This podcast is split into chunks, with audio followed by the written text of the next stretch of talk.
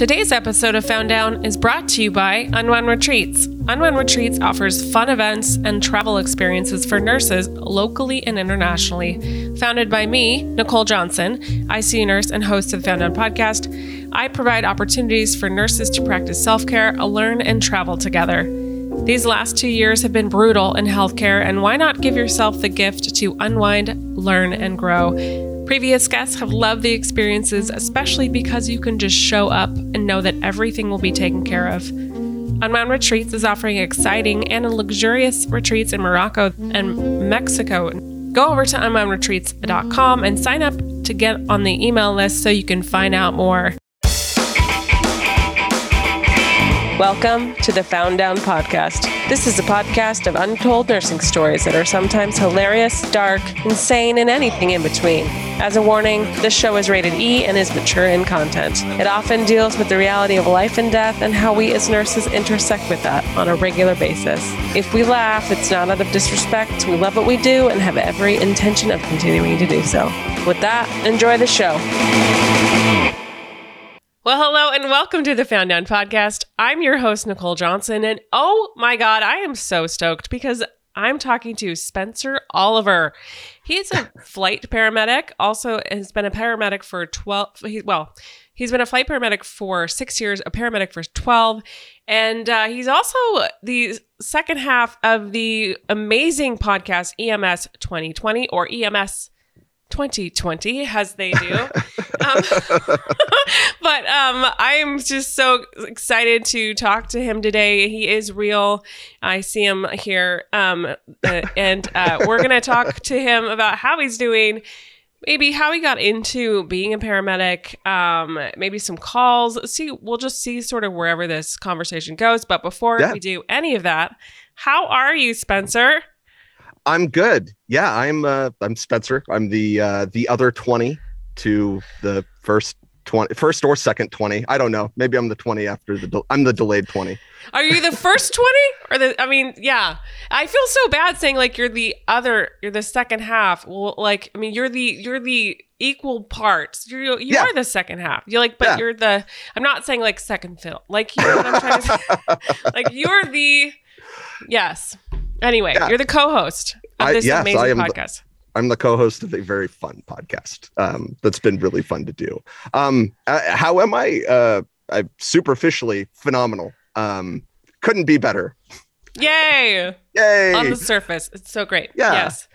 um but you know I, i've listened to your show so i know that people probably don't necessarily just want like a great superficial answer uh, Right.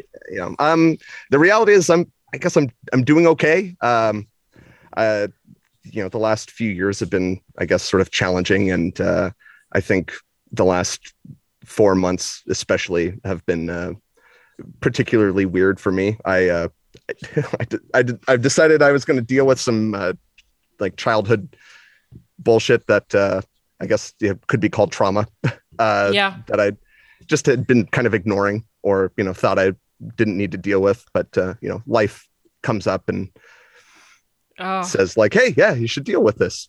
You're going to Wow. deal with it now at the most inopportune time. We've got a pandemic Right. going on. Politics are weird. You know, everyone's kind of like, oh, is the world on fire? And then my brain's like, you know what? You uh, you don't have quite enough on your plate. Let's uh, right. factor this in. Yeah, it sort of forced the hand sometimes, right? Like, uh, oh, you know, oh shit. Okay, well, I guess there's that. I gotta gotta Yeah. take care of it. So, I mean, that's super awesome that you're being vulnerable with um, our audience, um, and that you're.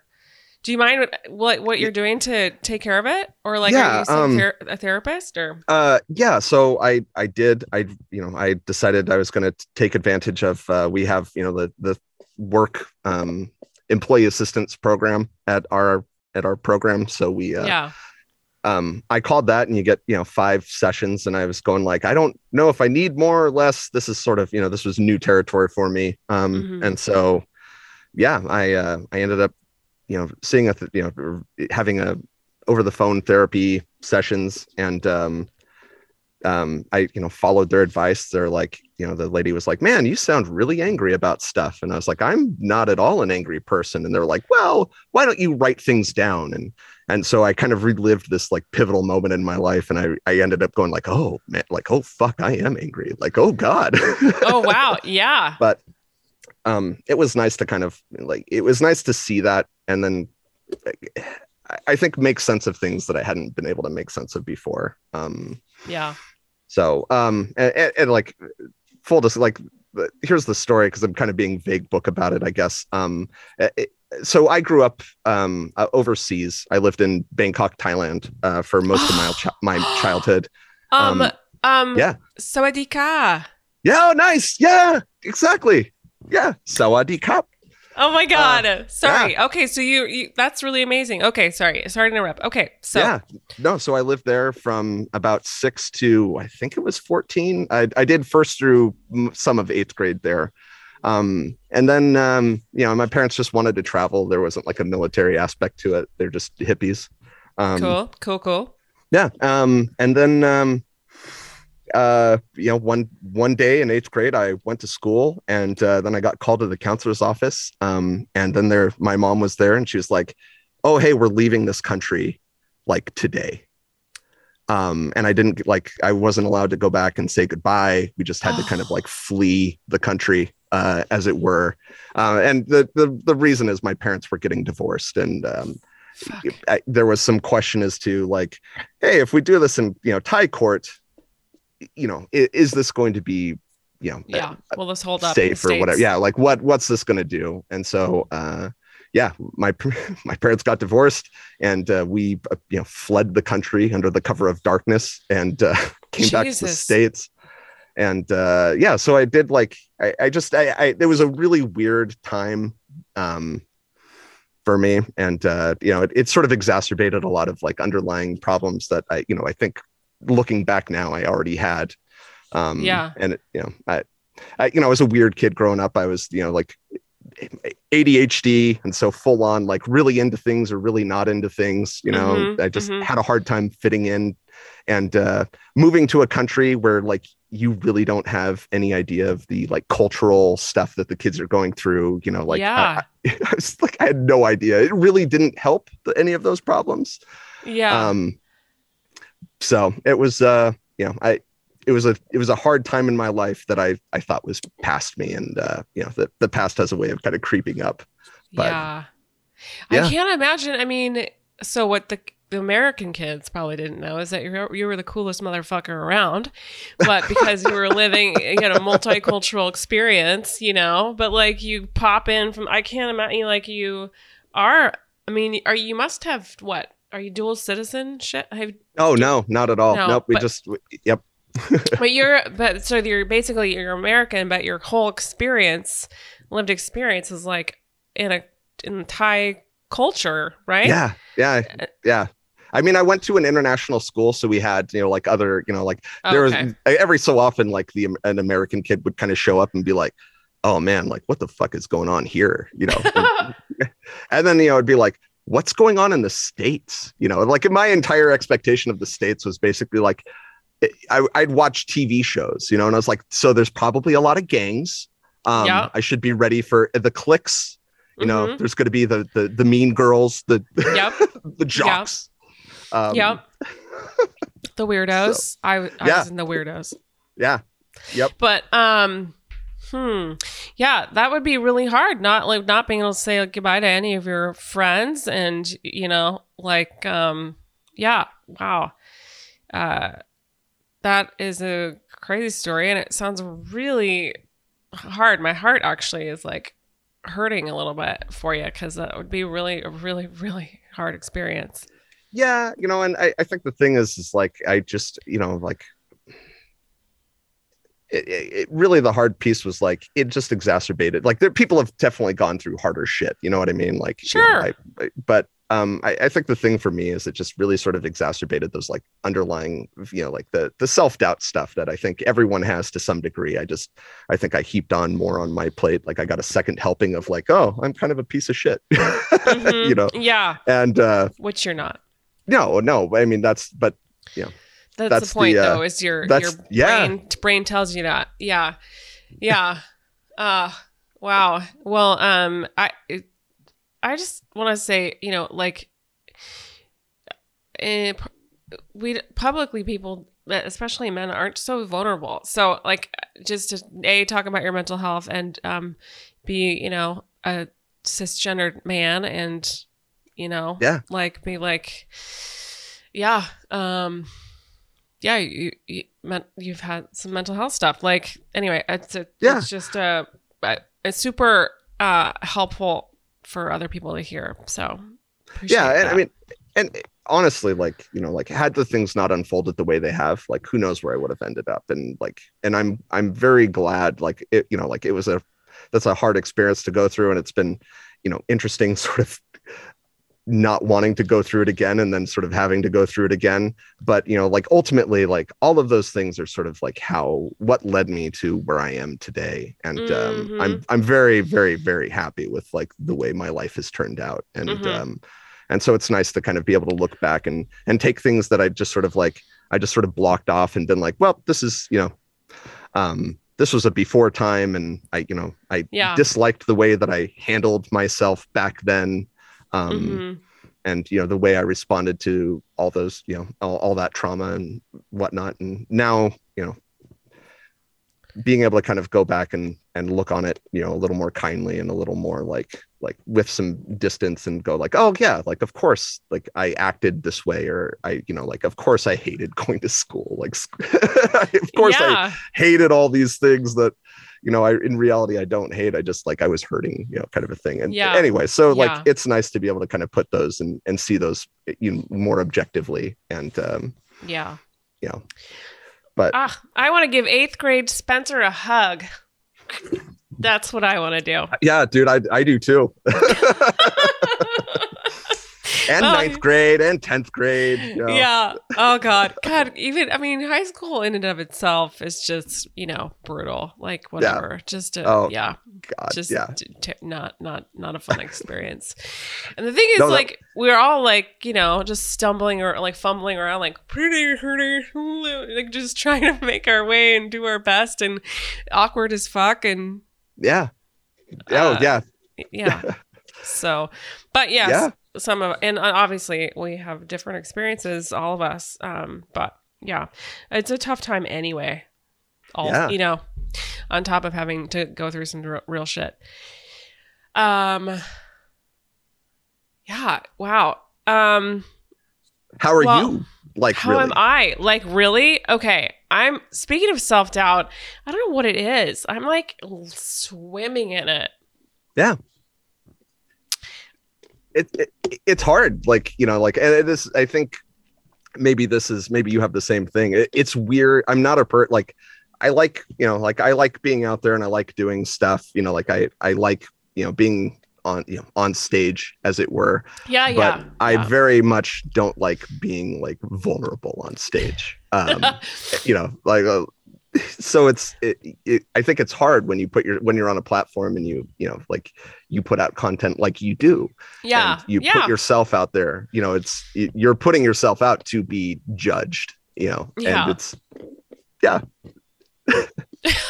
I'm just gonna have a morning cry with you. Sorry. yeah You know, I'm like, um, God, I'm trying a lot of new things right now. I might cut this out. I probably, I probably won't. I probably won't. But um, I'm just, you know, trying a bunch of new shit right now, and I'm like, ooh, am I doing okay with it? Am I sucking? Am I like, is this the right path? Whatever, you know. Um, and so I know that's where the growth is. You know, I think that's why it feels uncomfortable and like yeah anyway, like I went for a run this morning to try to work all through all that shit, and I didn't completely completely work through it.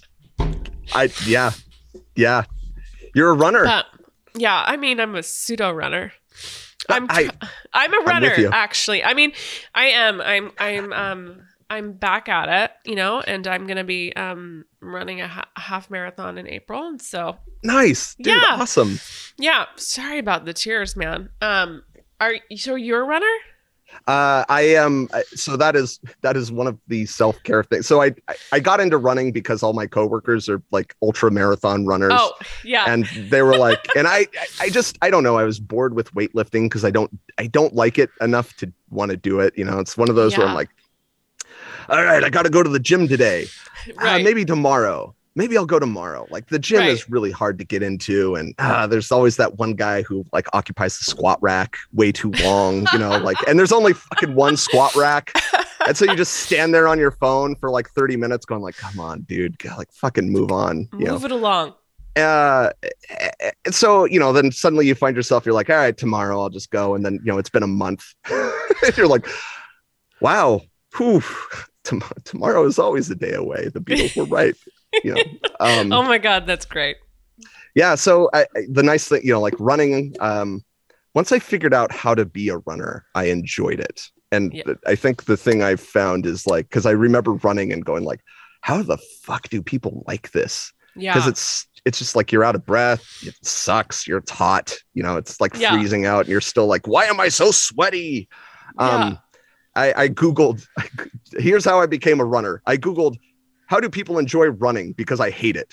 And Oh there was God. some there was one page where the guy was like just run slower. Like run at a pace that you would actually show up and do this the next day. Like if you come back just exhausted and you're like fuck this i hate it why would you do it? Um, Right. so yeah i i became a runner um basically by doing that. It's just like all right this guy on google says run slower. And Yeah. it turns out that that ended up being like a really true thing. And uh uh, and I need races. I need to sign up for races. Otherwise, I don't have the pressure to like hold me to anything. Same. Same, same. Yeah, I, I running a- is is a love love hate thing, but you know, Yeah. you you get into it. Like I was in a spell where I was like, how do I run faster? Well, turn you have to you have to run more. Just Yeah. run run with more frequency. You know, Yeah. uh, and And hills. And hills Run and hill hill and hills. climbing and all of it. so I'm in the like I have not been you know like I like when the twenty when March of 2020 hit, Yeah. the world fell apart. It was like fuck, I'm not gonna run. Are you fucking out of your mind? Like Right. I'm gonna drink too much and ponder my mortality and Hell you know, yeah. wonder when I'm gonna die. you know. So then I, I just wasn't as healthy. You know. Oh, for And sure. So, uh, I'm anyway. So I'm just I'm back, back, back Yeah. in the saddle again. nice Yeah. it's it feels good but like that's i think the thing that i i like about it when i with you know sort of the newer approach or you know when you're like you know what i need to do this again like it feels good you feel accomplished you feel a sense of like all right where i what i'm trying to do now is because i spend so much of my run trying to not be there in my head you know because Yeah. it like because my body just goes like hey this thing we're doing it sort of sucks right now like this is this isn't comfortable this sucks like you know i want to listen to a podcast or like Yeah. listen to music to pull myself out of it and distract Yeah. myself um and now i'm trying to do this thing where i like swing into it where i just i'm like this is all you know like this is the all encompassing thing and Oh, and be more present for it um Mhm. to, to see if i can find a way to enjoy it that way uh Ooh. because um yeah like i don't know i i I- watched the alpinist have you seen that movie I have. I And, love like- that. I love that movie. oh yeah like I, I i just i spent the entire movie going like why can't i have something as pure as this like dead guy has you know like i want i want this you know like i want that sense of just like there's nothing else there's only me the only thing i have to worry about is like myself in this run in this moment and Yeah. uh i want to get lost in that and so i'm trying to find a way to to do that I mean, yeah, that's a beautiful thing. I think you know we we don't really spend much time in the now, and you know, doing that holds us puts us in the now. Like you could when you're running, you're like, oh, there's a little bird or a little tree, or like I'm, yeah you know, I can feel the air on my face or the sweat run down my back, or I don't know, whatever it is, but it holds you in the present, and I feel like that's the zen. right? That's that's the moment. That's that's the thing. Yeah. That is so the y- yeah.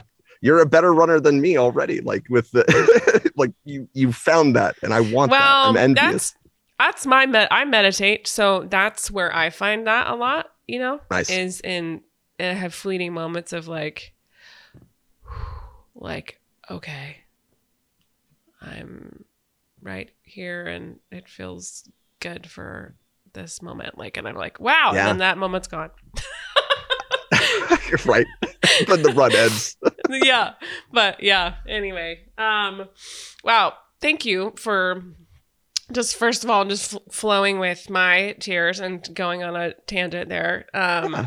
I um I wonder about like we're gonna go into your paramedic life.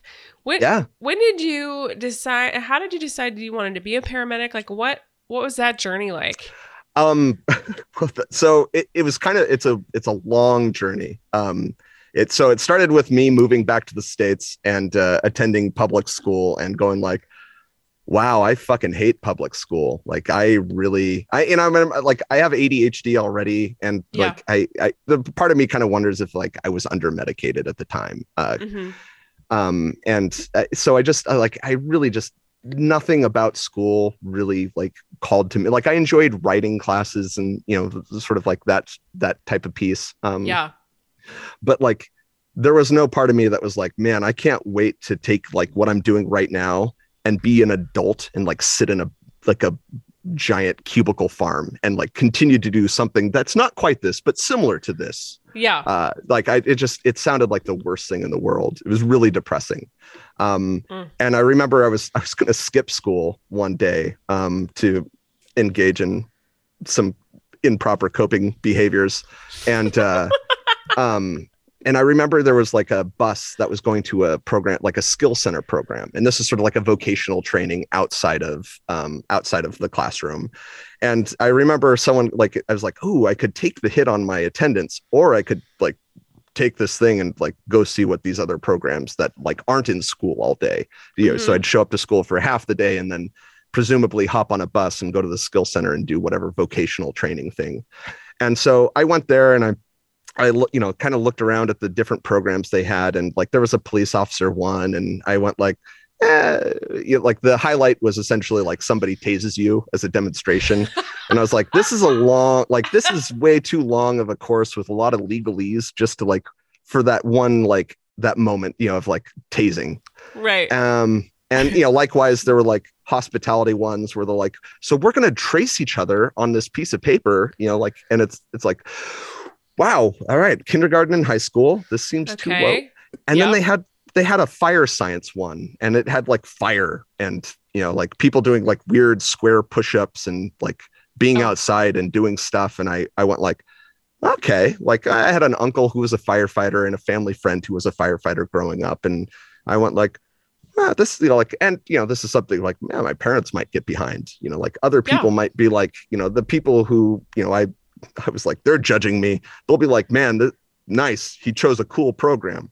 So I signed up for it, and um, I I learned in that time that I don't want to be a firefighter, particularly. I I still didn't really feel like I belonged. I was, you know, I didn't I didn't do the program well. Um, Yeah. because they want you to like come in and do ride-alongs and like I was just the weird I was I was the weird sort of immature kid, you know, like it's just like I what like I already do like enough running and push-ups because I'm like this goofy, you know, fuck. You know? And so it's like I don't want to come in here and like subject myself to more punishment like after school. Why would anybody want that?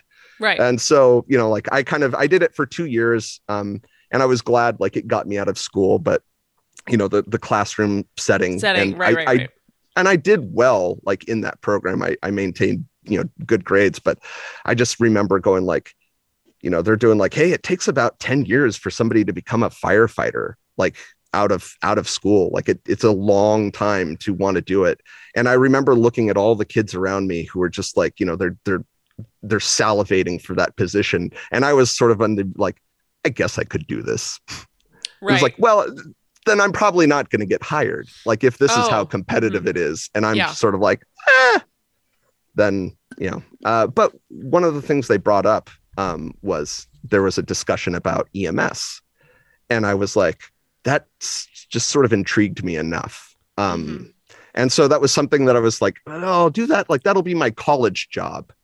Um, you know like i'll work on an ambulance I, and that's sort of what I thought it was. I thought it was just sort of like a college job that you could do on the side. But you know, like there's be that one kid who's like, "Yeah, I work at, uh, you know, I'm a barista before Right. class, you know, on this day," yeah. and uh, you know, and I'd be like, "Yeah, I work on an ambulance, EMT, just save somebody's life. Sorry, the paper's late, professor." You know, just doing CPR instead of writing. oh my Um, god, it's amazing. Yeah so that was sort of like i was like well that'll be my college job. Um you know that that was sort of what i thought of it. Because i what i really wanted to do um in high school uh i remember like reading george carlin and you know Yeah. like really getting into stand-up comedy and like being like just profoundly affected by by you know by that stuff. And so my real goal originally was to be a stand-up comic um out of high school um and then you know the emt ems stuff was sort of like my plan b um Mhm. and i don't know as i as i kind of got more into into it and realized like oh man this is a lot of work and it's it, it's it's hard to be a you know like a budgeting comedian was like yeah. uh, or I could do this thing where I like might get a paycheck called you know going into like being an EMT and so I I put my money into that and I'm I'm glad I did because I did my first ride along and you know like that sense of like man I really just don't fit anywhere. Um I mean right off right after my first ride along like I found my place. I was like these fucking people are so sarcastic and like you know funny and mean and like really sort of like hyper into you know, like you know everything's sort of like just 15% higher you know? Yeah, yeah. um and i was just like this, this is the, oh my god this is where i belong. And, uh, the, and that was sort of like that's what set it off for me. It was just like i found my people i found my place. And i was like i was really interested like and i had like a phenomenal ride along in retrospect. Like most students just sort of like sit around on a you know in a parking lot in the back of an ambulance going like all right uh so when do we go on a call? Oh you right. know yeah because you know there's nothing it's the student you know it's the student white cloud effect you know you'll get Right, like, right, maybe- right. you'll get maybe like a bls transfer and you're like i Yeah. swear paramedics do stuff sometimes but Yeah. like we had a we had a STEMI, you know, the guy walk in, it's a big old guy, and he's like, I have an elephant on my chest. And fucking that's exactly what he said. I read, I was like, wow, just like the book said it would be, you know oh my god. And uh, you know, and I remember like the paramedic looking at me like, "Can you turn on the oxygen for me?" And like me sweating bullets, like, "Oh man, like I think I can. I hope." You know, Yes, I'm gonna try. I'm gonna do it. um, and, you know, then like we went on the altered mental status. It was ended up being like a guy with low blood sugar, but I looked at that guy and I was like, "Look at that guy on drugs," you know, because he had fucking marks all over his arm, and I, you know, so I'm over there being like this judgy as shit dude, just like, yeah. You know, the family members like, what's wrong with him? You know, we're ju- I'm just Yeah. like, in my head, I'm like, probably drugs. Uh, you know, I've seen meth. Meth will do that. You know, and then they fix his blood sugar, and the guy turns out he's a welder, and he's like, every time my blood sugar goes low, people think I'm like on, like he's just broke down and started crying. He's like, everyone thinks I'm on meth because I have these fucking pock marks on my arm because he doesn't heal because he's diabetic. You know, like, Yeah. Oh shit. Well. and he's a well, welder, and it was like, oh man. So yeah, I just had this like incredible experience. Um, You're like, mm, maybe things aren't what you think they are. Yeah it was eye-opening. So Yeah. um and that yeah that really i just kind of i was like yeah fuck comedy. I want to put all this stuff into this. Like this is where it's going to be. Yeah. and uh and then slowly but surely i did it. It took me about five years to get a two-year degree but like don't worry mom i got it. Got it in the end. You d- you did. You did. Did uh did you ever I have to ask you this. Did you Yeah. ever do any stand up shows did you write skits and do that? Yeah I, oh i mean absolutely. You know like i I, Sketches, I I went mean. to i went to open mic nights um and um i you know struggled. I, I the worst thing that can happen it's sort of like when you go to the casino. Like the worst thing that happens is you win your first time because you're like this is it. All right. Like this is how i make money. Blackjack you know. Yes. Yes. Um and so like i remember going to my first open mic night and i you know like i basically had just sort of made this riff that you know like you, you watch like i watched comedy central and i was like look at all these comics up there. They have sort of this like simple flow you know you know little joke little joke little joke big joke you know? Yeah. and so it's like i'll i'll construct my five minute set the same way you know and i practiced it um had it down and then i went to this open mic night um and i i went through the whole thing and it's just like dead silence at all the parts where i was like man no one is laughing at any of this shit you know like uh, it, it, was the internal i remember interrupting myself at some point and just being like wow guys this is hard. And then like all the all the you know because you're essentially performing to a bunch of comics like so they oh, really don't yeah. give a shit you know it's they're just they're like yeah like, hurry up i want to get my set done. And they all kind of what like yeah man this is a hard thing to do but you know keep going you're doing great. And so i just kept going and then like at the end i improvised you know my my punchline or whatever because i was like i said the punchline and i was like nothing shit. So then I improvised like a little added piece, and and that delighted everybody because they weren't expecting it because um, I was choking right up until that point, and everyone laughed, and I went like, okay, there it is, nailed it, and I was never able to get them to do it again, like never, never again. And I remember like, and that's the, I think that's the thing that sucks and that sort of pulled me away from it is like it's such a competitive thing like even and if you're talented which i'm not saying i was at all um but like if you are talented like you your talent i think the there's sort of this attitude like your talent potentially puts at risk somebody else's a talent and so they like there's this com- competition there you know what i mean there's mm-hmm. a lot of mm-hmm. ego kind of on the line with that um, mm-hmm. um and so I just, you know, like it, it really like I didn't find any kind of like, you know, anyone who was like, yeah, man, like you did great. You know, put it was it was a lot of like I, I just I felt like I was alone. You know, you're either if you if you do great, then you're the envy of other people. If you do yeah. poorly, then you're a stepping stone that other people like get to kind of push down. And it just it felt like such a dark thing. Um and I just you know and like yeah. it, and it and I didn't find that in EMS. You know, like I found that a lot of people are really, you know, like they they pulled me up, they they pulled me along, they helped me out. You know, they they took an interest. Um, and it was so it, it you know like that's you know another perk to becoming a paramedic. yeah, yeah. Um, that is I I love that you found that for yourself. I love that um in EMS provided you that space where you're like, oh, this is this is this is my gem. This is where I belong. Um, uh, oh, can you talk a little bit about your trajectory? So you found you you became an what? You become an EMT, and then I yeah. don't know. I know there's a lot of different like. yeah, so I I I became an EMT in 2006. Um, and I uh, and then I you know couldn't work anywhere because I had this horrible driving record because I kept speeding and like driving without insurance. Um, and uh, and then I you know like then the shitty part is like I get pulled over every six months, and uh, then like the ticket I would get would be the cost of like what insurance would cost. You know, so oh, it's like you make you had to make a choice, right? Yeah. Um.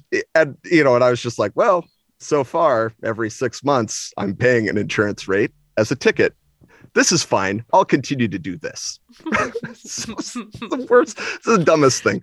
Um, but um, I, yeah, and I, I just I, I, I became an EMT, and I when I finally got hired on um, at an ambulance company, I was doing like medical transport stuff, and I really wanted to like I really wanted to get on the ambulance and you know like and and get to you know have the daily adventure that you know the the paramedics and the EMTs that got to work on the ambulance got to have. Um, and so I, you know, I knew that I would need to become a, a paramedic, and you know, like I picked up shifts every now and then, but it was just enough to sort of like wet the mouth and and also be terrifying because it's like, uh, you know, um, it, when you're a new EMT, like all you have is EMT school, and then like you go out and you're like, none of this is like uh, the books, you know, like the, the one ride along I did where I was like, that, all right, right out of the book, this guy's, you know, elephant on my chest. Like, then everything else since that moment has like been the opposite of that. It's like, yeah, it's, you know, it's like, well, it's not chest pain really, you know, and you're like, okay, but it's chest something, you know, like, right. You know, and they're like, yeah, I don't know. It's like, it's not shortness of breath. It's not, I don't know, you know, and we all know now you're like okay it's a chest thing. Like how bad is this chest thing on a scale of 0 to 10 you, you know the questions to sort of like ask. Um and so like yeah as an emt i'm riding along and i, I just you know are doing you know working on an ambulance and i i just I never got to really feel like i got enough of it. Um and so i got into a paramedic program um just really like put everything I had on that. Um, you know, because like I have this neurosis thing where like eh, you know some of this is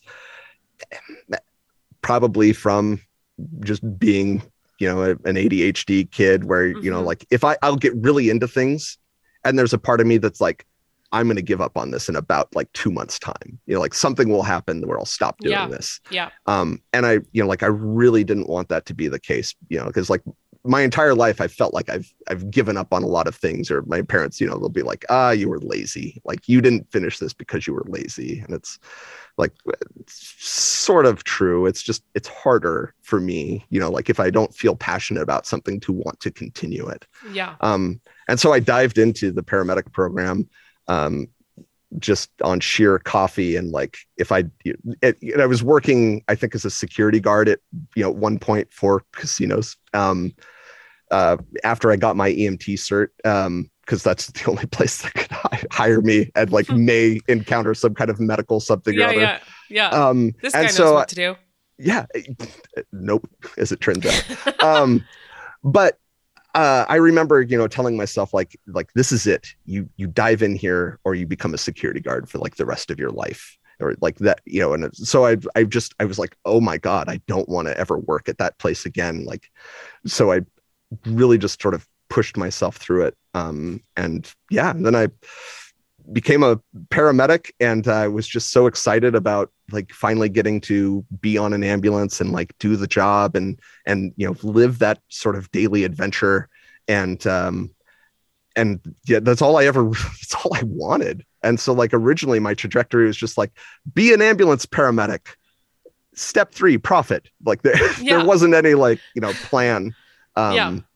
i just i wanted to i wanted to have fun and i wanted to be you know like a, a para you know just a paramedic and i wanted to like have those partnerships that i you know you'd read you know like i'd read about in books or you know like seen on you know tv where you know like that kind of stuff um uh, so eventually what happened was um i you know like i got promoted to senior medic which means i could work with other paramedics that like were newer and then i really enjoyed training um the more i kind of got into you know like deeper into you know what paramedicine was about and had more of, of that under underneath me. Um and so i i became a, a field training officer. Um and then uh my you know the company of course they're like oh look at this guy. He's kind of an up and comer and they're like would you like management?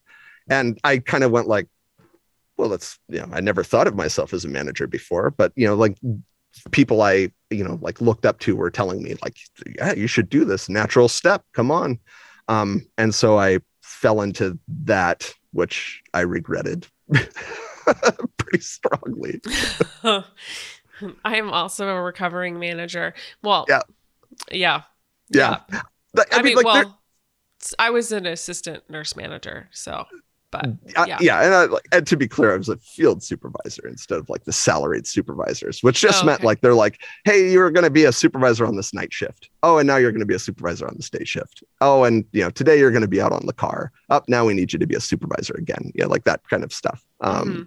so I didn't have like all the details, like all the duties that like you know my co-host Chris had when he was a supervisor oh yeah, um but uh i had enough to where i was like yeah i don't i don't like like there are i mean there are parts that like i like where you get to go out and you're like hey guys you didn't have this stuff before and your job sucked but here you go. I have brought you Oh. the thing that makes your job better now a battery for your gurney so that it can actually go up and down without you having to like lift 150 pounds on top of your patient. You know what i mean? Like that, yeah, that yeah, kind of stuff.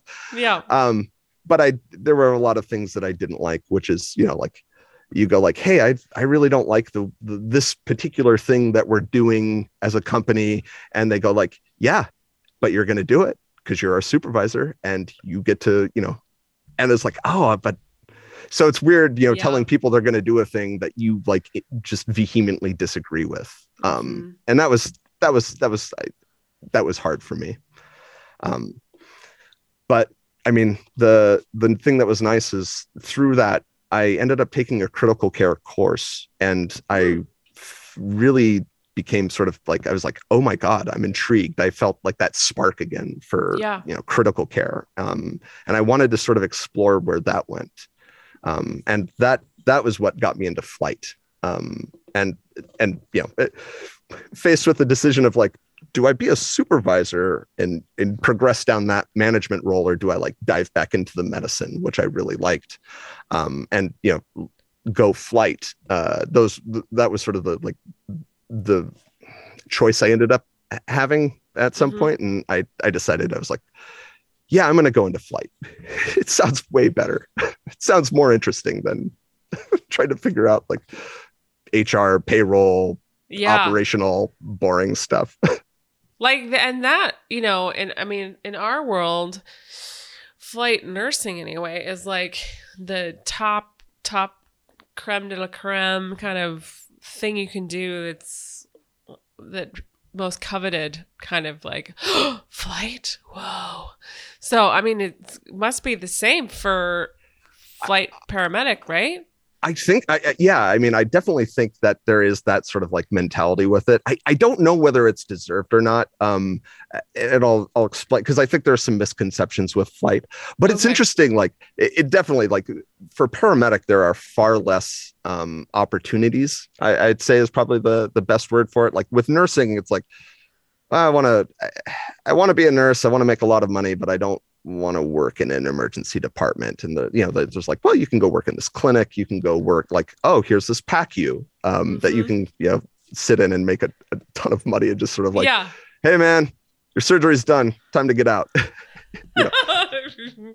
Right. Um you know or there's ICU there's you know like there's all these sort of like spots open and for paramedic it's like oh are you going to be a paramedic on an ambulance or for a fire department or do you want to be a manager or do you want to be flight? And you know like i think a lot of people are like yeah i want to be flight. Um it's so like it- just because like the other ones like y- you could you could be a you know like a lot of people do they become like firefighter paramedics or you know firefighters and they they fucking love it. And like that's awesome you know you if you find your place where you're happy like yeah. you know by all means you know, it's just that wasn't where i found it for me. Um and likewise I, I think there are probably even less people who are like "Hmm, sitting in a passenger or driver seat of an ambulance for like 30 years like fuck yeah that's my cup of tea like i don't think there are very many of those Mhm. and so I think it's like if you're going to stay in EMS for any length of time, you're kind of left with like the two options. Are three options, which are you become a firefighter, you become a manager, or you you know like or you go into flight. Um, Mhm. I, I think those are sort of like where those you know like those limited opportunities end up. And so like I could see you know people thinking like flight is the top of the line, and it's a cool job. I love my job. Um, but it you know like it, it I think they're they're definitely it, it- it's interesting that flight is like the creme de la creme for nursing because like there's a lot of flight nursing spots open um and uh, like I, I remember talking to one of our flight nurses uh, and asking because we'd hired some people, some flight nurses that like I was like, oh man, I really like these people. Like I hope they stay.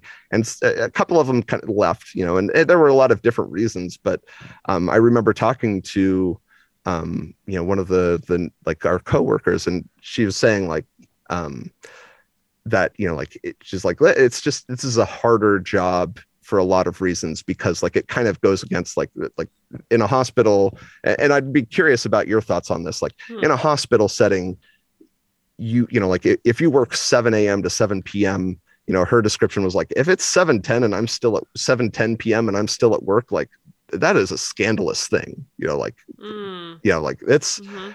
I when my shift's over, I leave. If there's you know hard decisions, um, you know, in terms of medical care, like you know, the, the intensivists are usually the ones to sort of dictate that. Mhm. Um, True. you know, it's and so it's like, yeah, this is like a cool job, but it's a it's a different job than like these sort of like the standard nursing dynamic where you know like um and, and I, I not being a nurse myself i have no basis for that i'm just kind of going off of her words you know um yeah, I, I, I mean, it sounds like well, yeah. In our world, you know, seven to seven thirty is our our are our shifts most of the time. yeah Um, at least for those of us that do twelves, eh, where I am, and you know, unless like your patient's coding or like extremely unstable. I mean, you sort of, uh, or well, you kind of Yeah. got to see it through, right? Like you have to kind of be there to make sure that that I don't know you're able to provide a safe transfer of like a handoff from nurse to nurse and and Yeah. the patient's stable-ish or i mean if they're coding and when it's time for shift change like whatever you work through that so but most of the time you it is like shift work and you hand off and you try not to be late when you get out but but i guess Yeah. if you're with in flight you know if it's just you and you've got a unstable patient it's a similar thing right you can't just leave in the middle of them Yeah, I, I guess sort of like here's it? the here, here's the here's sort of the way that she phrased it. She's like, you know, like she's like essentially, you know, as the as the flight nurse, you know, working with a flight paramedic, you know, in our company, I I, li- I like the approach our company has. So like, it's not like this isn't the nurse's patient with like the paramedic assisting. Like this is both of your patients. You Yeah. both, you know, like you both work together on this yeah but a a, a lot of the a lot of the nurses I've worked with have been like, yeah, it's great, but on paper, like the nursing degree is still the higher certification, and they're like, so like if there were some kind of liability, you know, like the people that are likely going to be and again, I have no basis of like actual fact, but this is just sort of like a persistent mentality that's sort of perpetuated that I've encountered, where they're like, yeah, I'm like I'm still the higher level of care, and there is this sense of like this will fall on my shoulders like if we make a mistake and you have to make decisions in those moments for that patient without being able to without having the resource of like a doctor to run stuff by to you know sort of like hey we want to start you know we're going to start Levophed on this patient. We've given them you know like uh, we're basically just going right to Levophed they've already been fluid resuscitated etc um and you know like those things in you know like you know they're like yeah we just like we have to make those decisions and like be open to the possibility like we could be wrong and held accountable for that. Mhm. and then you know you're also doing it in a dynamic situation and i think that's the piece that i like about really like about flight is like you don't know where you're like you don't know where you're going to be doing patient care where you're going to be end up you know? It's it's very just this sort of like uncontrolled you know shitty environment that you have to you know deal with and work through and work in. So Um, now you're like so now yeah. what now what? Yeah. Oh and it, and you know like and there are times where you you know like you're doing patient care and it just it feels like you're drowning you know like you're just like oh my god like we are at the limit of like being able to help this person uh, you know oh my god the you know like let's hope we can get some air and then like you know the next shitty thing happens and suddenly you're like your head is just plunged back underwater. You're like fuck.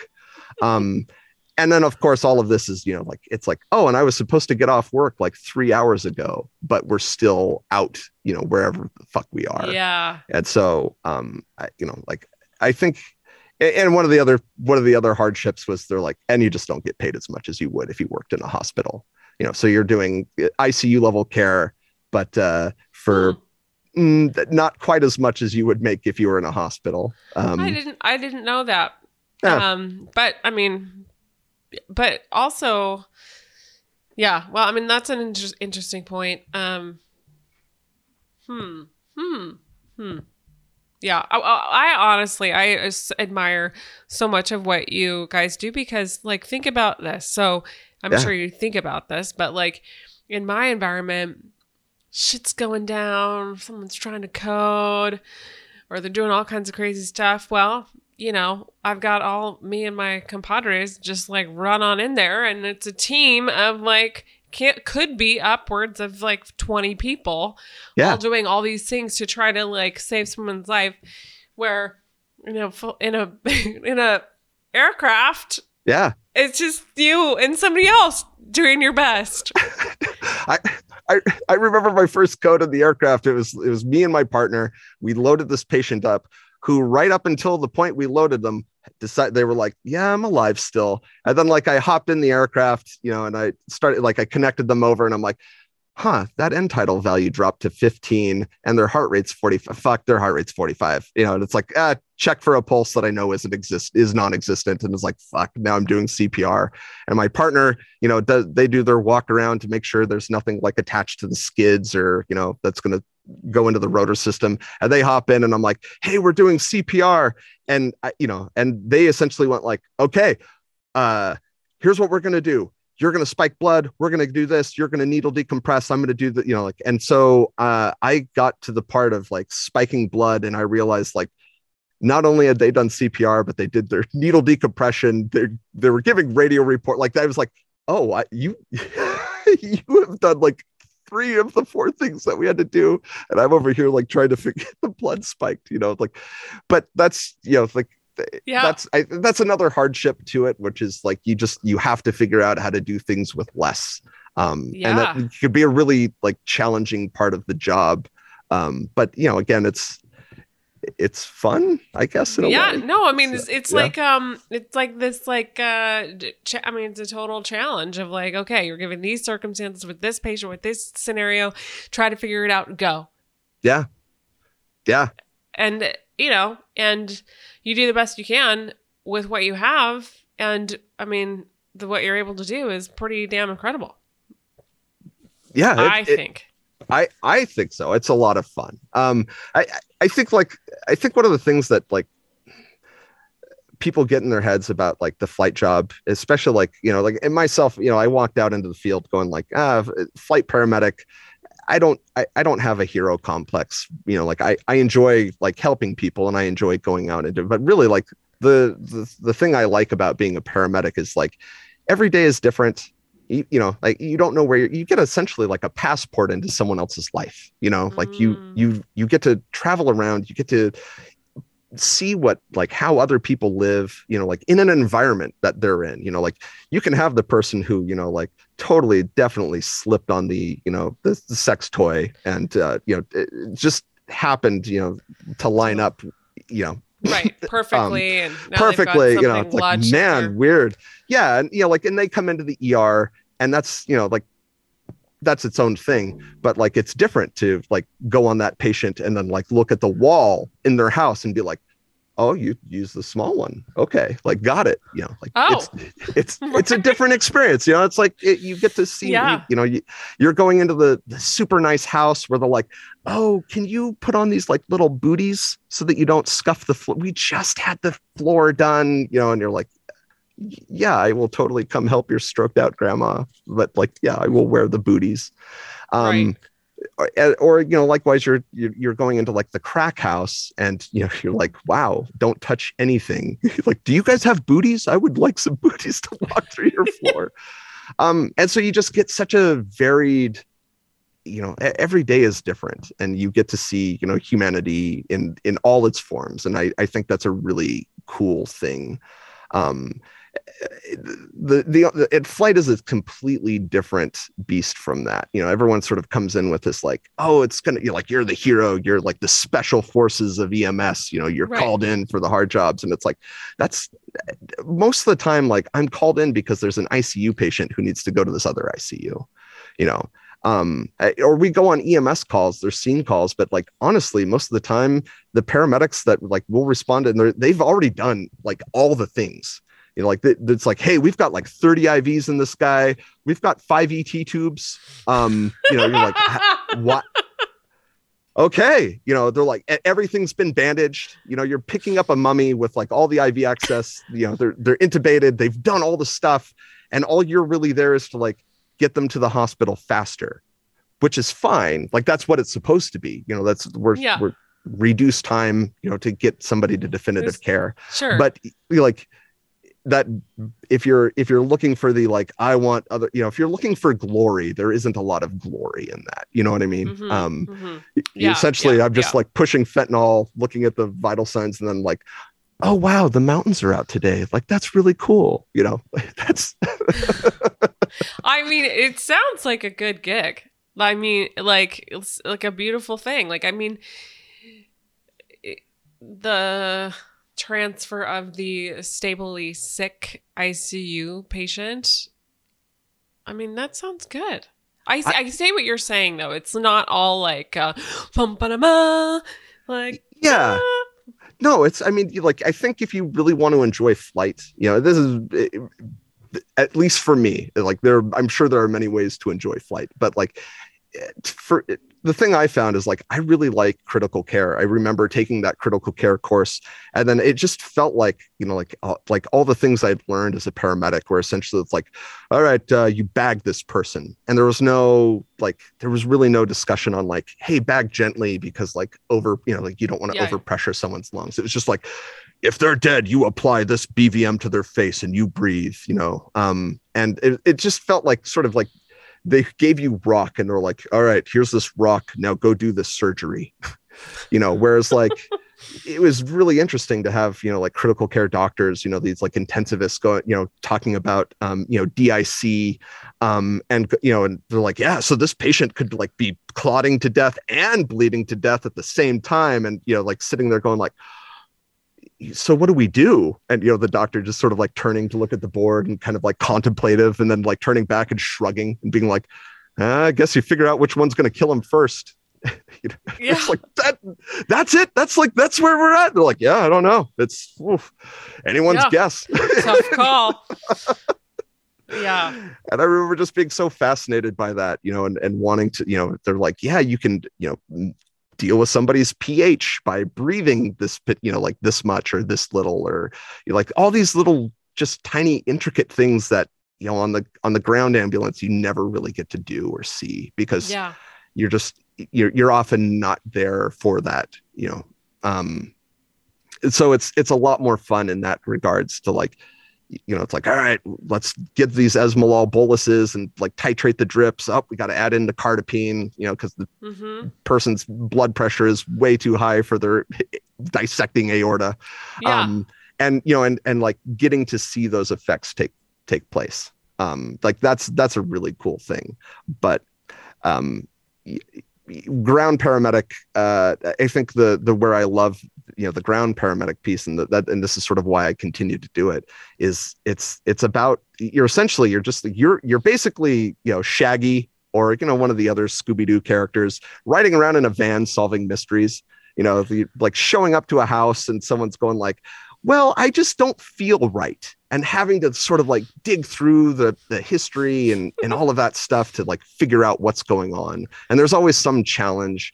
There's always something that you kind of like you know like you get a chance to work on or make better you know it's like oh man the last time i had a patient like this like we got off on the wrong foot because they decided to you know dis- they decided my name was motherfucker and i responded poorly to that. Like here's a chance to kind of like try this again tr- you know let's try a different tactic.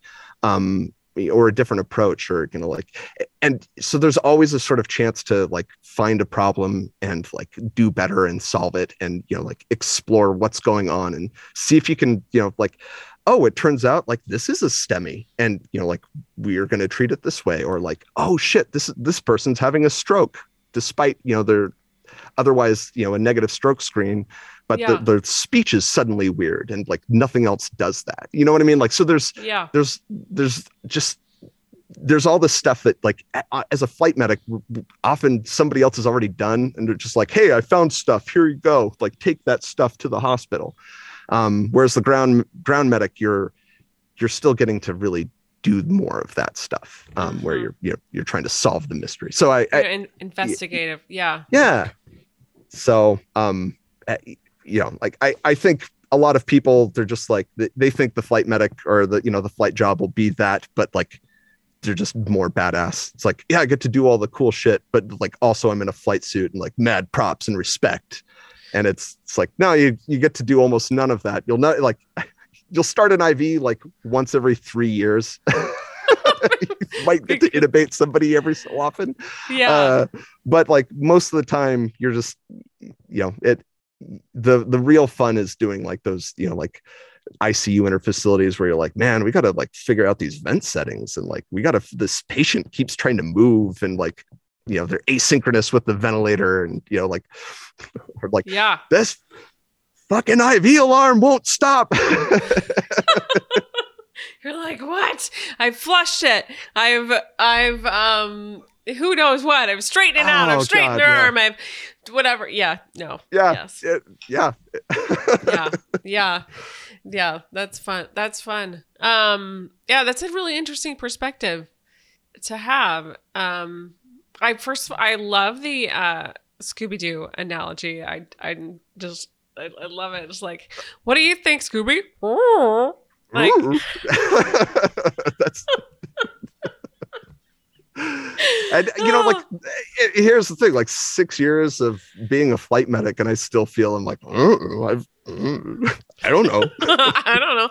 I mean, totally. Like, yeah, we we see wild wild stuff, and sometimes I'm like, I I don't I don't I don't know. You know, Yeah. like, yeah, yeah, it's not nutty nutty stuff. Uh, J- okay, so. And totally optional, up to you if you want to talk about it or not. But do you have any nutty calls that have stayed with you? It doesn't have to be dark. You don't have to talk about a dark call if you I- don't want to. I mean, you know, there, I think there's there's absolutely always like nutty calls that you know, like uh, that.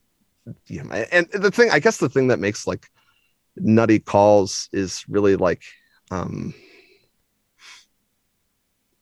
I mean, it, it like what for here's a question for you uh, let me start this like do you have like what are what are like what are things that happen in the icu for you like what what would make like a nutty call for you Yeah, like in your setting Oh, um, oh, I have to be careful about H- HPI. Uh, Uh, totally totally yeah. So, I mean, sometimes we have experiences where we have like nutty things or like, oh, wow, we're having an OR at the bedside where something emergent is happening and, um, totally out of the norm and yeah.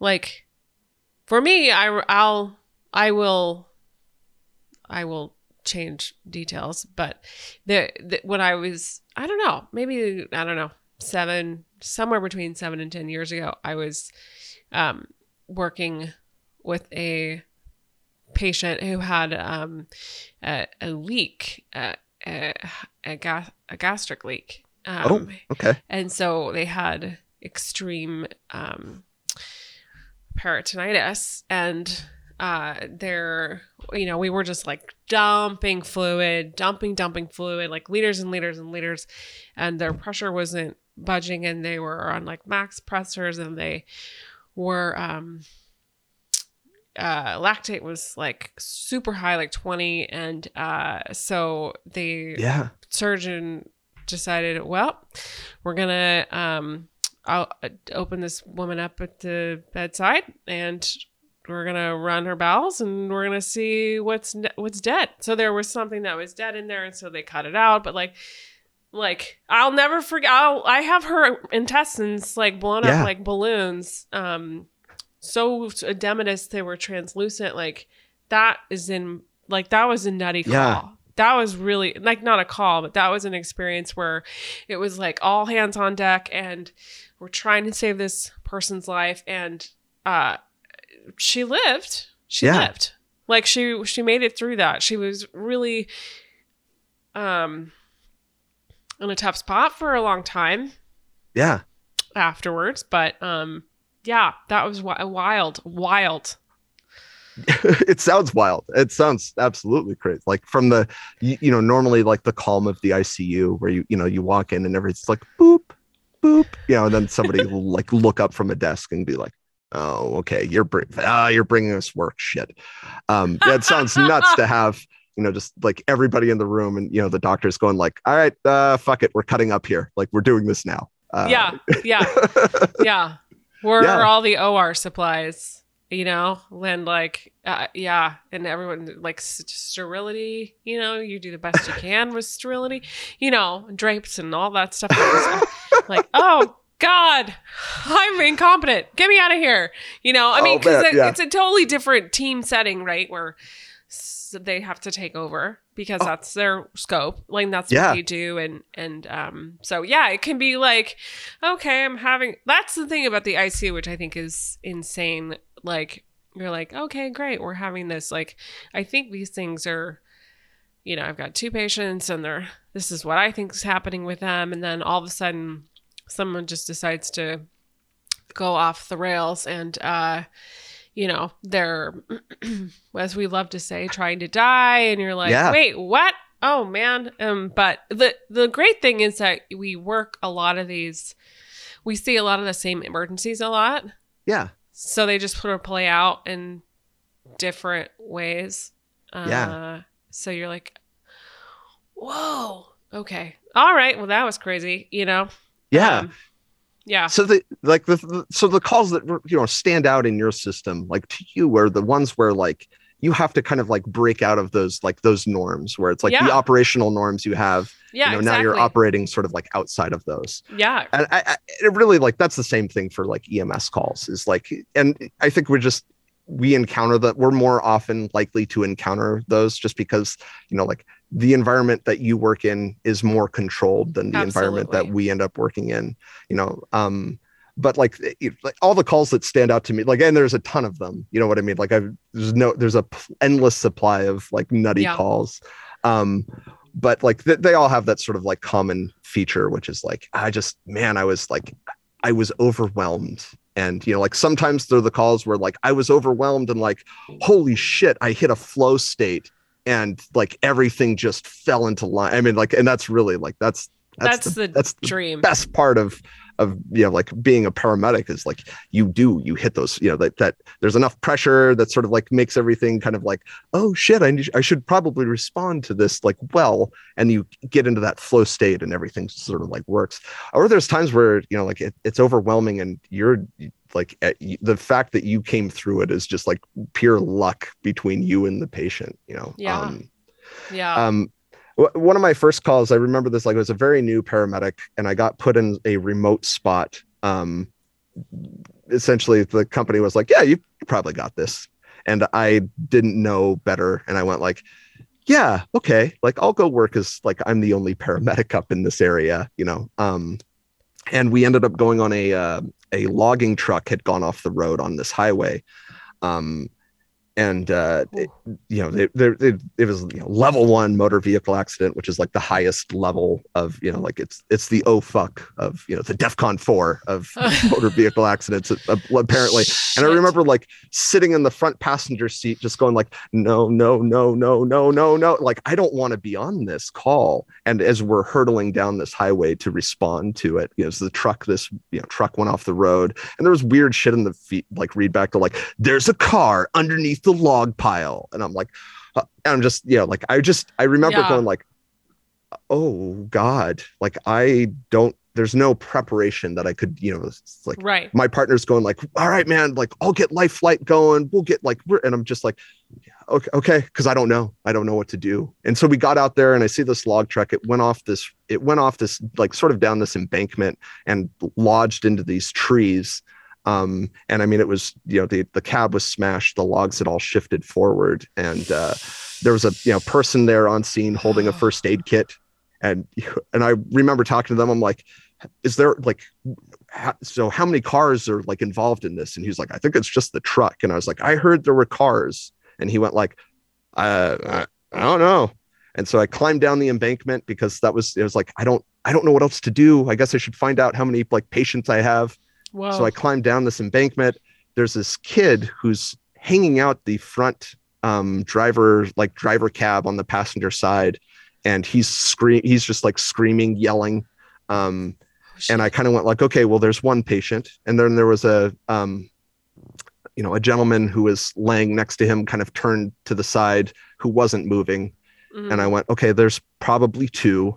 And I went over to the other side, you know, to, to look at the log pile to see if there was a car, because I was like, there's a car under here. And like in my head, I'm like, and it's going to be like a fucking clown car. Like there's going to be like 80 patients in it somehow.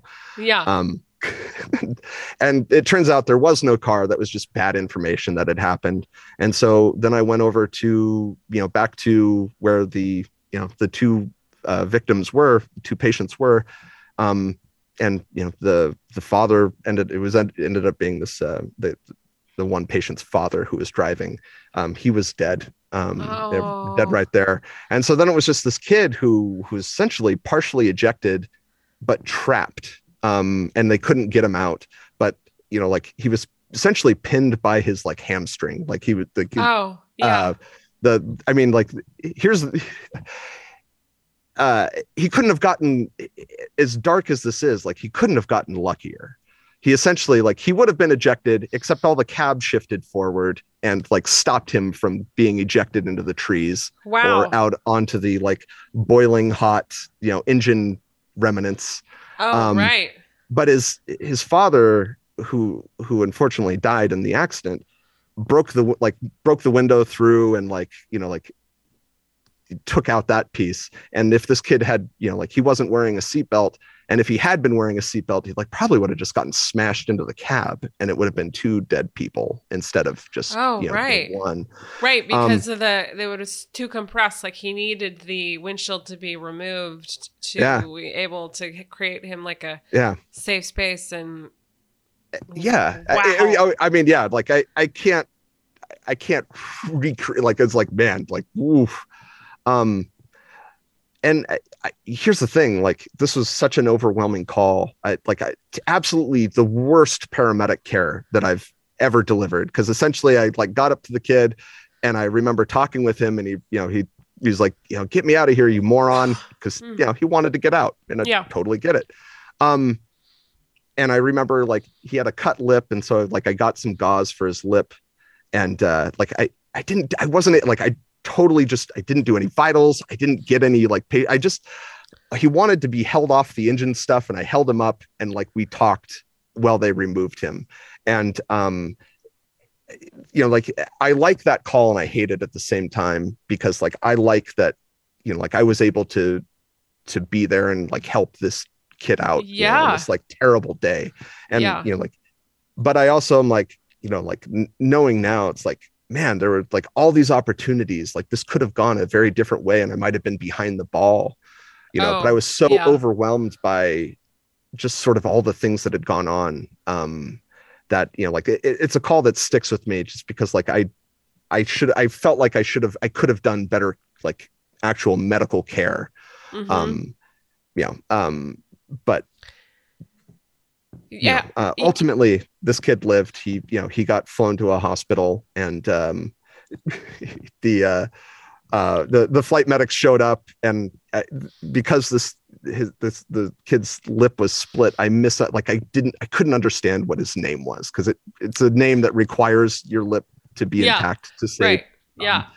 Uh-huh. and uh and so the you know the flight medic's like all right man what vi- like what are your vitals what do you got and i was like well he's alert and oriented. Uh his name is blank and uh then somebody else somebody else because it's a small town they're like oh no that's his name is this. And the the, the flight person looked at me and was just like so no vitals and his name is this not that? And it was going like yeah that's what i've done here today. Like this is what i've accomplished. I'm like yeah. um but you know like i so that was sort of a, a i mean that's it was one of those like early calls where i Yeah. remember going like man i i just i felt so overwhelmed and i you know and i wanted to to do a better job and i you know just like i think i misunderstood or like just didn't grasp like just how hard this job can be at times um yeah. You're like, oh, the, oh, oh, oh, yeah Oh, I see. This is uh I mean that that's insane to to do to roll up on something like that.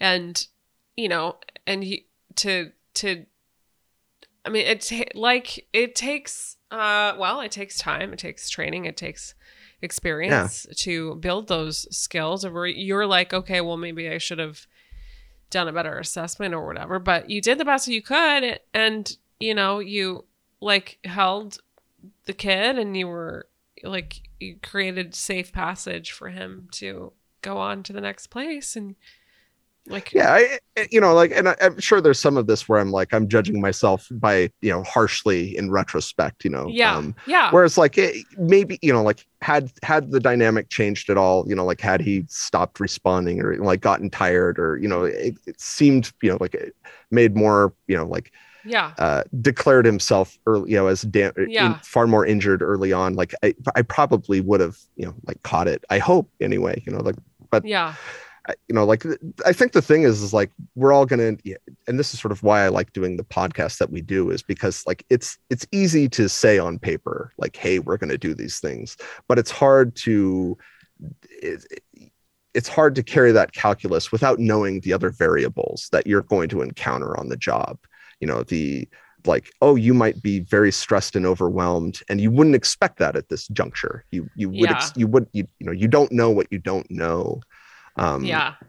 and uh yeah so I, Yeah. I mean, you know, we, uh, yeah, I think we're, yeah, obviously, I think a lot of us in this sort of roles are very, oh, I don't know, have a lot of perfection um, tendencies, and we're really wanting to like um, be know it all and, and do extremely well. And but like there there is a learning curve, and um, and like you said, you do the best you can with like with what you have at the time, and and you, like your show, you you you have the luxury of being able to look at things after Yeah. the fact, and um, and but like you, but you, in the moment in the experience, like there's like I'm I'm thinking of um, I don't remember which I had a I remember as a young ICU nurse, I had a death that like really stayed with me and like just couldn't shake. Like somehow I felt like I was like partially responsible. I wasn't. yeah I was not. The person was dying. Like, and then I had a doctor, like, you know, like that day or a day, I don't know, a day later, and was like, what? Like, that that person was dying of a critical illness. Like they had they yeah no you yeah you know you you did not have anything to do with their their death and i, I mean you know because sometimes we help people pass on we give them pain meds Yeah, blah blah blah and you're sure. like so hard um but you can be like oh god i was like gave them the last push of pain meds and then that was that killed them so then Yeah. i killed them so then but you have this like weird shift Yeah. in perspective but you but like having someone else be like no anyway anyway sorry i just went off on a tangent but no no no but uh, like yeah i mean like I, think the the same dynamic exists in ems like we get this all the time. Like we, people send us and they're like i think i killed this person. And you know they're like i gave these medications or i did this stuff and it didn't help or it, you know it made it worse. And i think there's often this sort of like we, you know we it, and this is sort of like I, I love doing our show is because like we have these very like cause and effect driven brains or like well i did this and therefore like we make these connections and patterns Right. that like may or may not exist. Um and you know like it's so like we had people we've had you know people come in and be like i've i gave all these things and like i'm pretty sure i fucked this up. And you know like and then exactly like you bring this up with a doctor and they're like no you did all the right like yeah this is this seems fine right like oh this patient was going to die anyway like it doesn't it didn't Yeah. matter what you did or what you didn't do you know but like just the way our we see these patterns Yeah. you know, we we're very much like nope i did it i Yep, know Yep. Yeah. It was me. I did it. I did. I mean, I don't know how political you want to get here, uh, but you know, like the same thing with like you know, like uh, vaccines. You know, they're like, oh, vaccines cause autism. Well, it's because they're like we often see autism, like signs of autism, around the age that we give vaccines, and you know, again, we're like we're very causal. pe- You know, like we're a Yeah, very right. causal species, Yeah. and so you know, it's totally fair to be like, hey, we should do this science to make sure that these things aren't actually connected because they appear to. Um, and then you know, turns out they don't. Right. So there it is. There it is. Um, Yeah. yeah. I the Yeah. only one I do think is there's a connection is the Internet Explorer and murder. I think the more you use Internet Explorer, the more likely you are to murder people because you're a monster. Internet Explorer is the worst. Don't. uh Yeah. No. IE. Do people call it IE? I don't know. Anyway. Yeah. Yeah. yeah. Those users of. Mm, I will be on the lookout. uh, Spencer, I do not use Internet Explorer. Just so I you know. I also do not. I'm yeah. safe. I'm safe. Only the days I work. right. And that is when you are a murderer. Um uh let, let I just want to talk about your podcast for a little bit. Uh yeah. for those of you guys who are listening to this, um like the Spencer and Chris's show, EMS 2020 is like so it's blowing up, it's going crazy. It's like um they're having a lot of fun with it and it is you know, just like an amazing show. Um so uh yeah, I'm curious like how did you guys decide that you wanted to do this?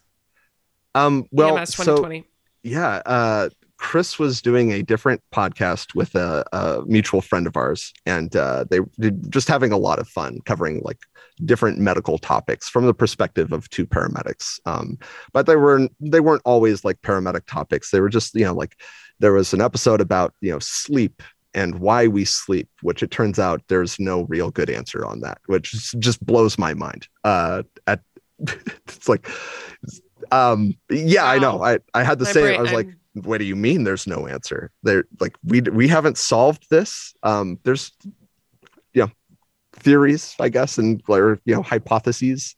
Um, but yeah, like there's no really solid answer. So the, anyway, like that they were doing that project. Um, and Chris had approached me about maybe doing one that was more, um, you know, like lined up a paramedic or like I don't remember.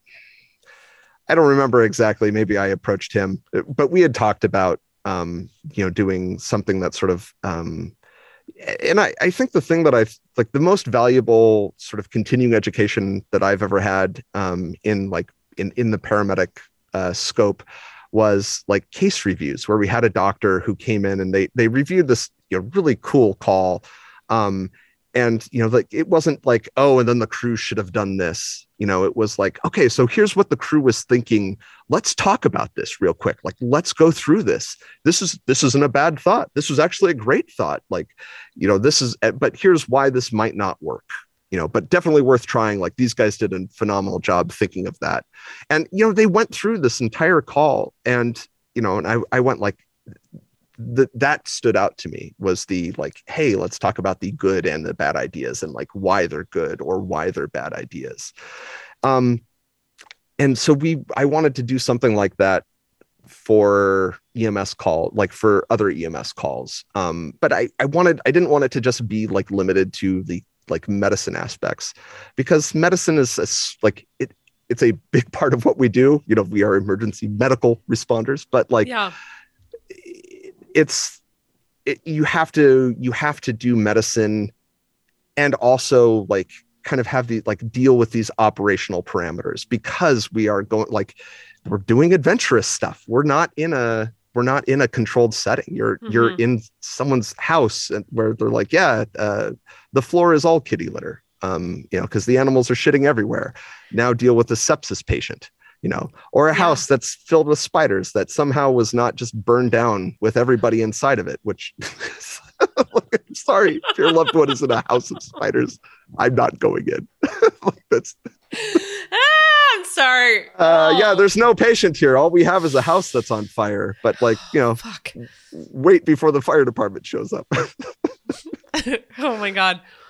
Yeah. Um, and and so we wanted to do a show that sort of like highlighted those things or or highlighted all the you know all the crazy weird ways that like humans fail. Um, you know, we, we have confirmation bias, you know, where we see these patterns and you know, like we just anticipate that the pattern we've seen previously will just continue here uh, with you know the, this in this very different thing um, because you know our, our brains take shortcuts right um, and so I, I, I wanted to do a show where we you know like we didn't just cover like the details that happened but we covered the you know the other things that you know that that also played a factor into that call. You know like it's it's totally okay for people to be overwhelmed. It's totally normal for people to you know go through those time dilation phases where they're like it only it was only 30 seconds and it's like eh, 30 seconds times about 12 you know like yeah. it was it, it felt like 30 seconds you know but it wasn't you know those sort of like aspects um because those those impact the job so much. Um and so we wanted to do a show where we we talked about those and we talked about like you know the we focused on the people who are running it. Um you know and it, it's it's insane that it's done as well as it has. Um i like i totally didn't expect it because most of the most of the continuing education stuff most of the podcasts that i listen to they they focus on like the clinical aspects of of these things. They don't focus on the like yeah so the, this paramedic got became very overwhelmed and didn't know how to work through it. You know like those because those are real things that happen those are you know, real like, things. I, I think we all get in our head like oh i can't be overwhelmed. I can't you know like and and then we do ourselves a disservice because we come out and then we're overwhelmed and we don't know how to how to get through it or we don't know how to kind of like take those baby steps or you know figure out how to solve the problem we just kind of get lost and then we spin you know um Mhm. and so I- I, wanted to do a show where we just kind of like we brought those aspects to life you know the the things that people don't think they'll encounter or you know they're like you know that we all kind of do the like oh if i have to do a surgical cric in the moment i'll i'll be better for it. Like uh, you know i'll be i'll have been a paramedic for 20 years or so by the time i probably have to do it. And it's like well that your next call you'll have to do it. Now what? You know oh it's 4 a.m and all you know like oh and your protocol book isn't available you know like and you have to do it now you know like Yeah.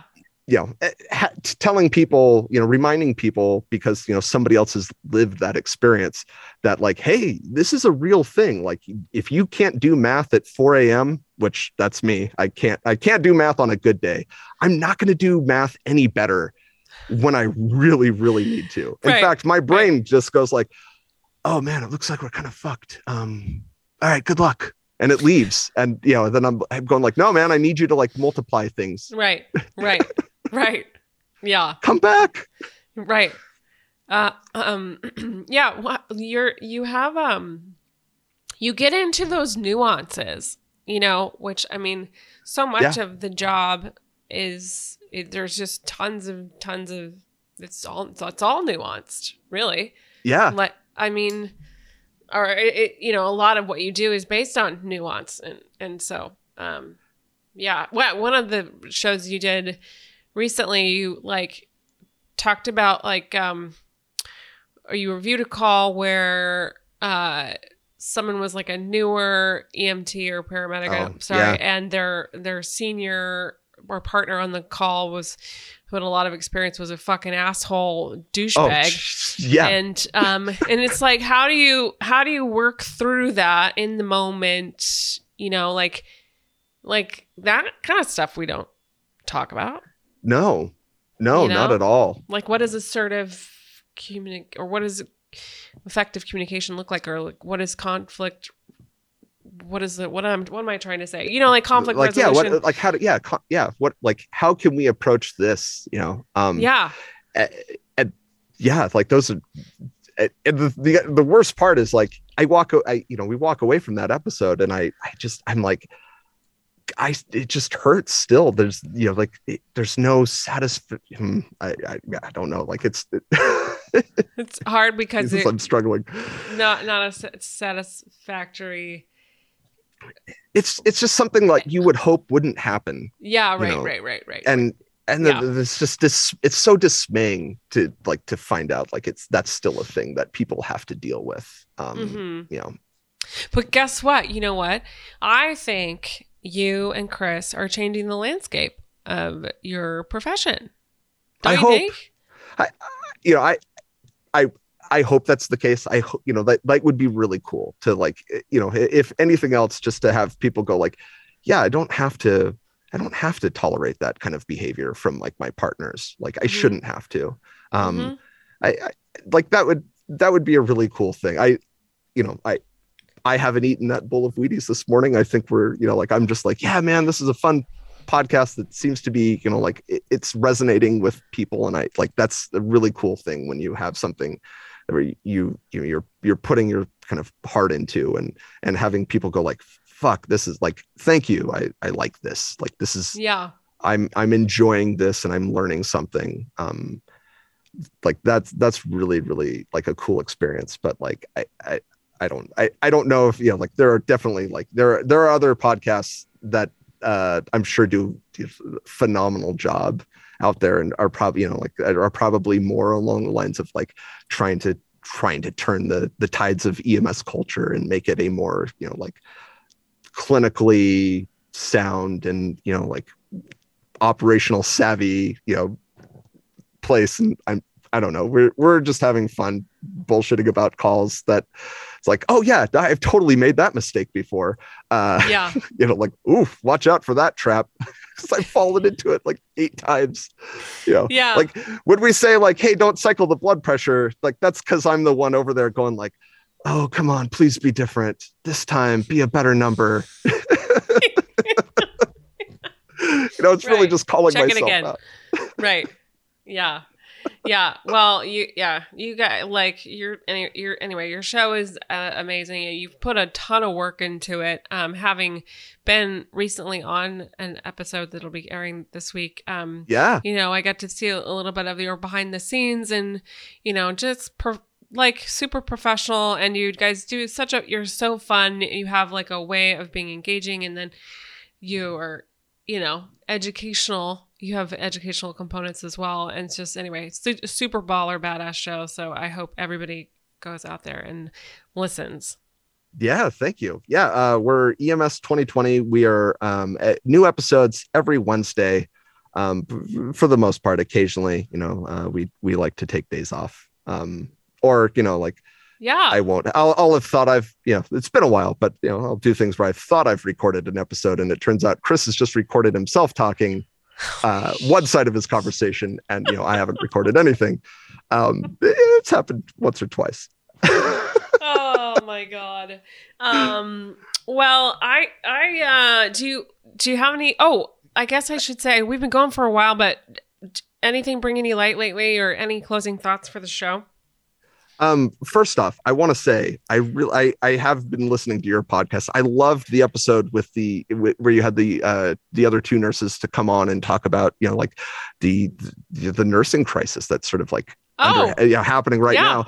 Uh, eh, let me tell you, as a eh, you know, like all I here's my here's my like take on nursing. I'm like, all right, uh, it's they they get paid a lot more money, and uh, yeah, it must be it just must be great. Like I I just have to go through this barrier of like making myself go back to school to do it. Uh, and and then it's like, oh, hold on, it's not all like rainbows and butterflies on the under other end of this, you know. Uh, so that was like that was it was really eye opening. I was like that was a really cool episode to kind of like listen and and hear like no that I, oh god this would be like this sounds terrible actually Mm. um so or not you know nursing it sounds terrible but like wow these like these are legitimate problems um Yeah. that are that are jesus you know. Yeah.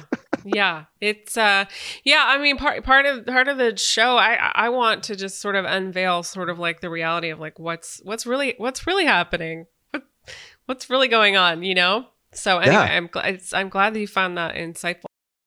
Yeah no it was very cool. I, and i also of course you know chris put me up to it which is i was like oh i gotta listen to the like nurse lawyer one. That was and that was a very cool one too. I i very much appreciate it. So i like i've like i've actually listened to several of your uh, episodes now and I, I i'm like yeah this is this is really cool show. I like this. I like getting to hear these you know these experiences from all these people.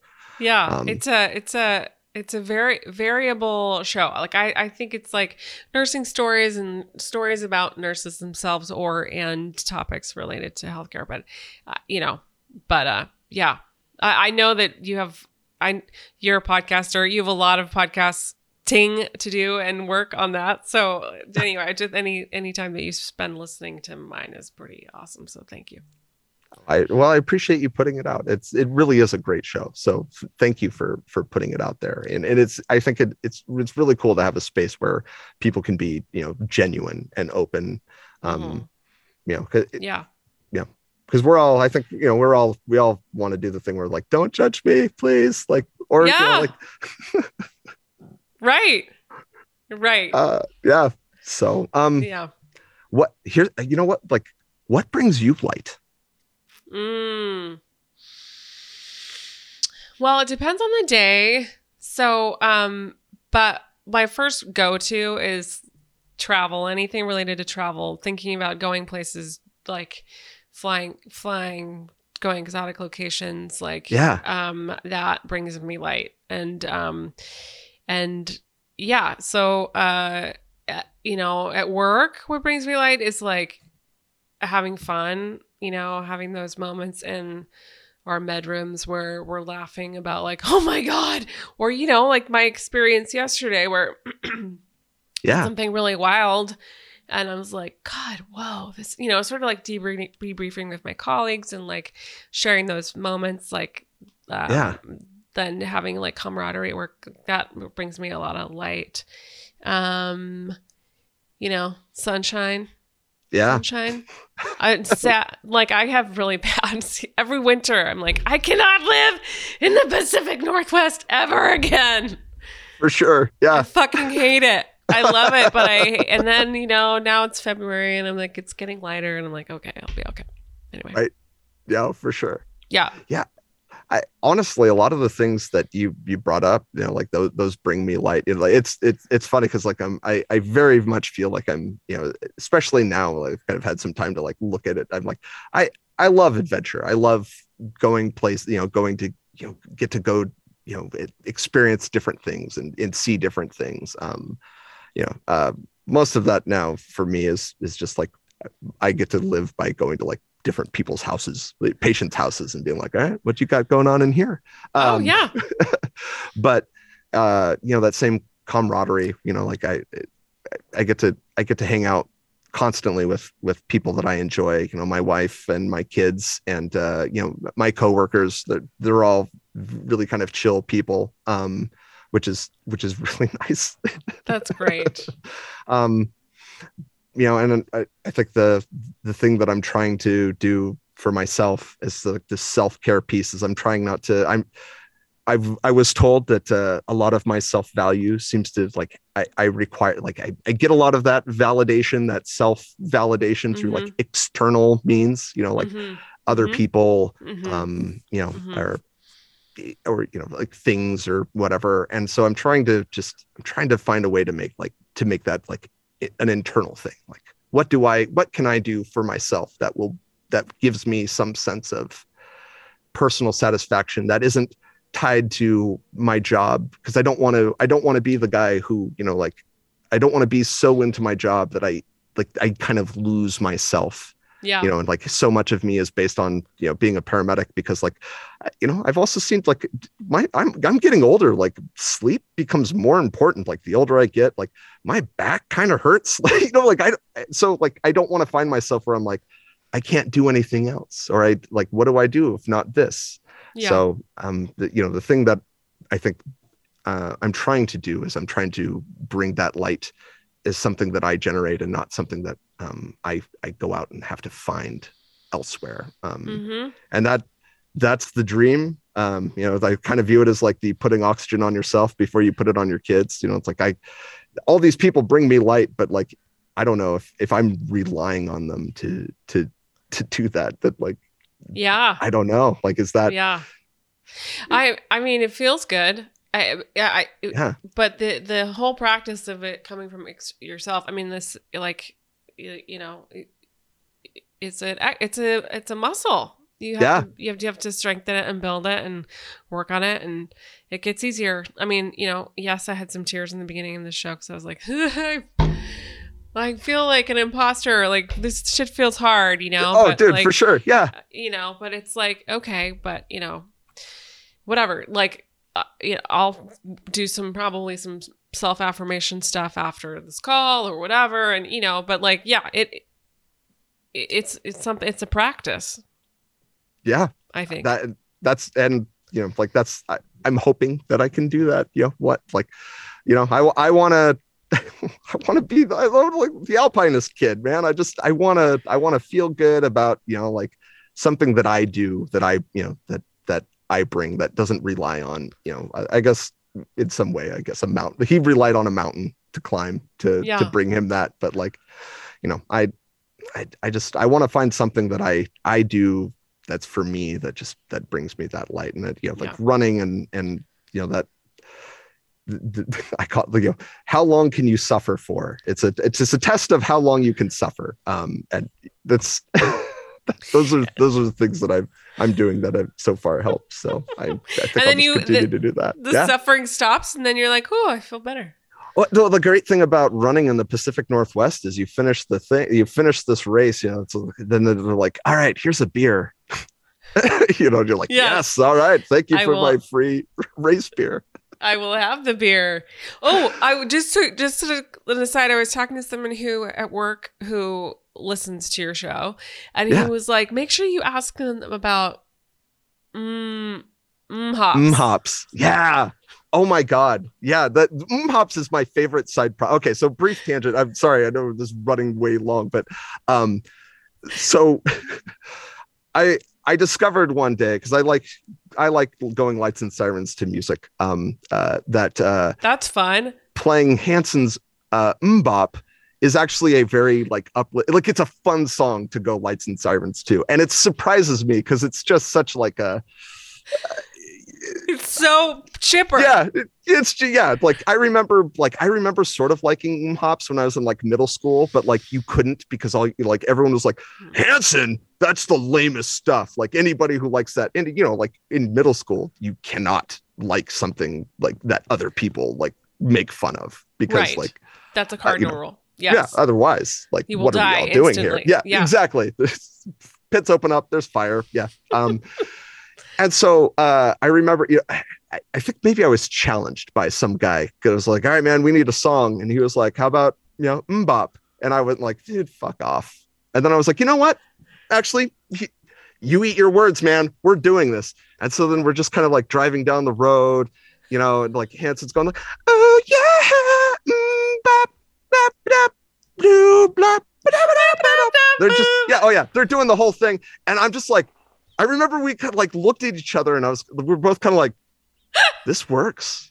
And so i was just so delighted because it was such a surprising twist that uh we decided to do that. Um and so we made you know we brought that joke up but then it turns out they make beer. And uh they make this beer called MMMHops beer. And we went like oh my god we have to get a hold of this how do like we need to have hops beer and uh the struggle as it turns out is like it's really hard to get beer that isn't served in the state like into the state uh oh, right. you- like you can't just order hops beer and be like also i live in oregon because they just there's no rule there's no mechanism by which Yeah. you can get it um over here so uh we had some listener help um in a very legal way probably sure. Um Most likely.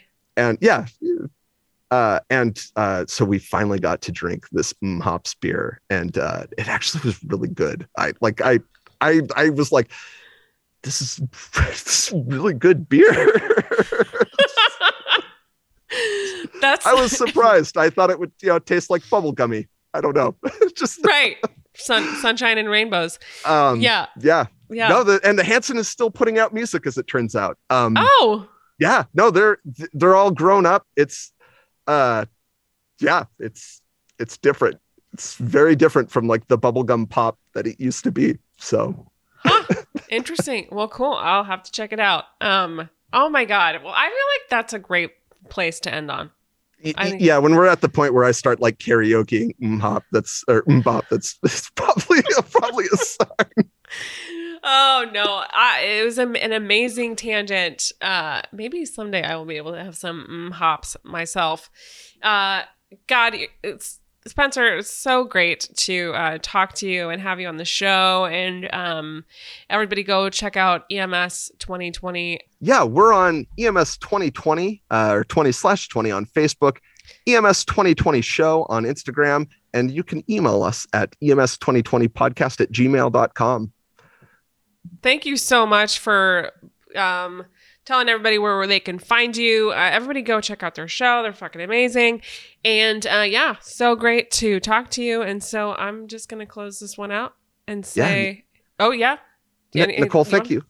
Thank you so much for having me on. I like this was really was like the highlight of my day. Th- This is a big honor. Um, thank you. Uh, it's Oh, thank you. All right. Well, I'm going to virtually high five you because also it was a really good thing for me too. So I appreciate you. And um, sometime, dude, you, me, and Chris, we're going to have beers yeah.